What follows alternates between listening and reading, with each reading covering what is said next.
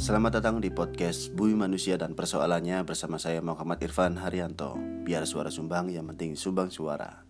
Di episode pertama ini saya akan mendeskripsikan tentang bumi manusia dan persoalannya dan alasan mengapa saya menggunakan kata tersebut sebagai keyword podcast saya.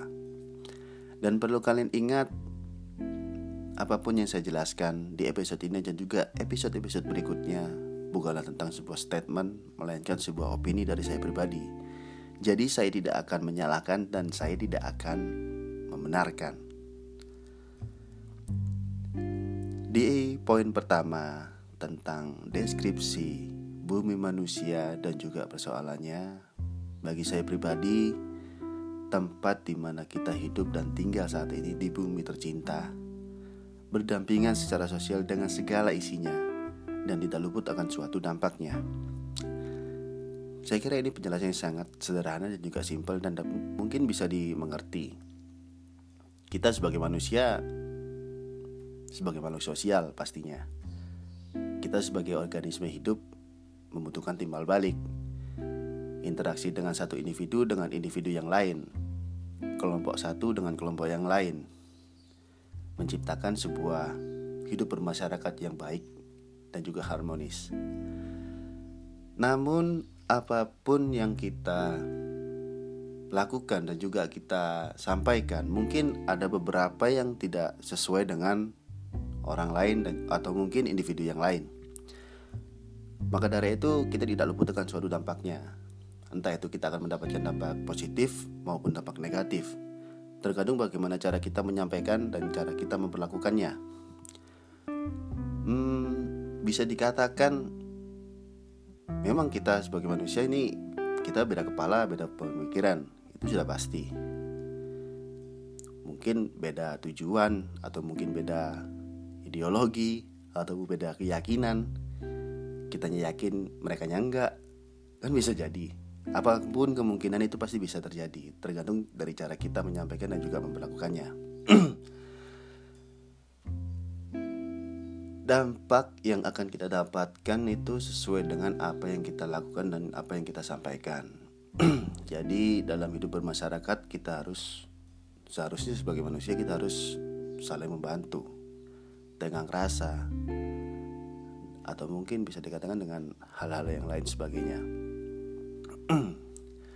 Di poin kedua, alasan saya menggunakan bumi manusia dan persoalannya sebagai keyword podcast saya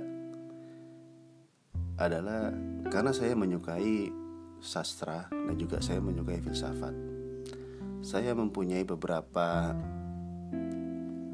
idola tentang sastrawan Indonesia dan juga filsuf-filsuf Indonesia ataupun luar negeri.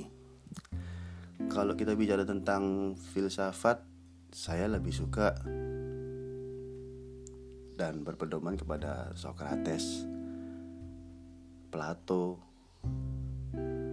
dan saya juga mungkin agak kontroversial ya tentang filsuf kontroversial dari Jerman Nietzsche itu yang tentang nihilisme yang tidak akan percayakan suatu nilai. saya juga menyukai sastrawan Indonesia. Yang pertama ada Idrus, lalu Joko Pinurbo, Sapati Joko, Karen Anwar, Wiji Tukul dan juga ada satu yang menginspirasi saya untuk membuat podcast ini yaitu Eyang Pramudia Anantatur. Beliau adalah sosok yang sangat menginspirasi bagi saya. Karya-karya beliau sangat mengetuk pintu hati saya. Ada beberapa karya-karya sastrawan Indonesia yang sangat-sangat bagus dan sangat-sangat menginspirasi dan kalau mungkin dari Idrus mungkin tentang buku hati nuraninya. Hati nurani manusia. Iya hati, hati nurani manusianya. Lalu Joko Pinurbo dengan buku celananya. Dan juga ada uh, Karen Anwar tentang aku. Yang beberapa tahun yang lalu kalau nggak salah di tahun 2000-an diangkat sebuah film di ADC. Lalu ada Sabati Joko Sabari Joko ini seorang yang gimana ya kalau kita mengibaratkan itu sebagai orang yang mempunyai sisi positif yang bisa kita jadi pelajaran atau mungkin sebagai panutan yang mengeluarkan ide-ide kreatif dan juga kata-kata mutiara yang mungkin bisa menghipnotis seseorang ataupun lawan jenis. Jadi kalian kalau misalnya ingin menjadi seorang pandai bersajak, membuat puisi, anak indi, senja, jingga ataupun yang lain sebagainya, mungkin Sabari Joko sebagai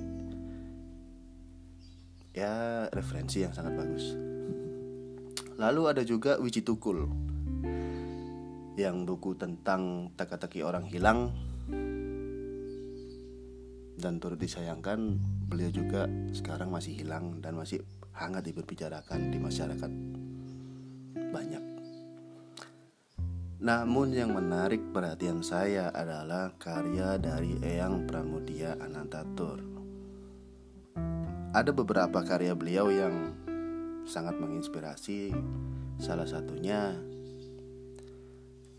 tentang jejak langkah atau rumah kaca. Namun yang sangat menginspirasi bagi saya adalah tentang buku Bumi Manusianya. Karena di dalam buku Bumi Manusianya itu apa pun yang ditulis itu sesuai dengan kejadian-kejadian yang sudah pernah ada. Ringkasnya tentang pemerintahan kolonial Belanda dan juga tentang faham feudalisme. Buku itu sempat diangkat jadi film yang dibintangi Muhammad Iqbal Ramadan beberapa bulan yang lalu kalau nggak salah. Namun itu bukan tentang percintaan saja. Ada juga pandangan-pandangan masyarakat dan juga pandangan-pandangan politik yang ditulis di buku tersebut. Ada salah satu kutipan yang saya sangat menginspirasi dan saya masuk akal dan saya bisa menerima itu semua. Kutipannya adalah seperti ini. The cerita selamanya tentang manusia, kehidupannya bukan kematiannya. Dan tidak ada yang lebih sulit daripada manusia. Jangan anggap remeh manusia yang terlihat begitu sederhana. Biar penglihatanmu setajam mata elang, pikiranmu setajam pisau cukur, perabaanmu lebih peka melampaui dewa.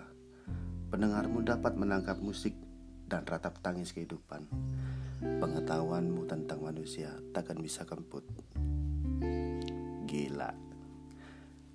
Takkan bisa kemput. Takkan bisa kemput itu tidak akan ada habisnya kalau saya bisa mengartikan itu. Saya kira ada beberapa orang yang mengatakan ataupun ada beberapa orang yang menuliskan salah satunya tentang penulis atau filsuf bapak psikologi Sigmund Freud beliau menuliskan bahwasanya karakter manusia itu ada yang mulai dari sadar, prasadar dan juga tidak sadar.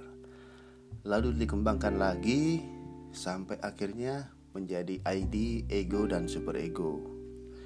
Lalu ada lagi statement-statement yang lain menjelaskan tentang manusia ini ada beberapa. Ada yang melankolis ada yang pragmatis dan lain sebagainya. Lalu ada juga yang mempunyai statement lain tentang manusia ini menjadi tiga karakternya. Secara karakteristik ada tentang introvert, extrovert dan juga ambivert. Tapi bagi saya Apa pun itu jenis karakternya, manusia tetaplah manusia. Mereka butuh bersosialisasi, mereka juga butuh berinteraksi dengan individu yang lain. Meskipun beda kepala, beda pemikiran, tapi secara garis besar makhluk sosial, organisme hidup. Bagi saya seperti itu. Oke, sampai sini dulu saya berkomentar atau menjelaskan tentang dua poin tersebut. Mohon maaf bila ada salah kata. Kita bertemu lagi di episode selanjutnya.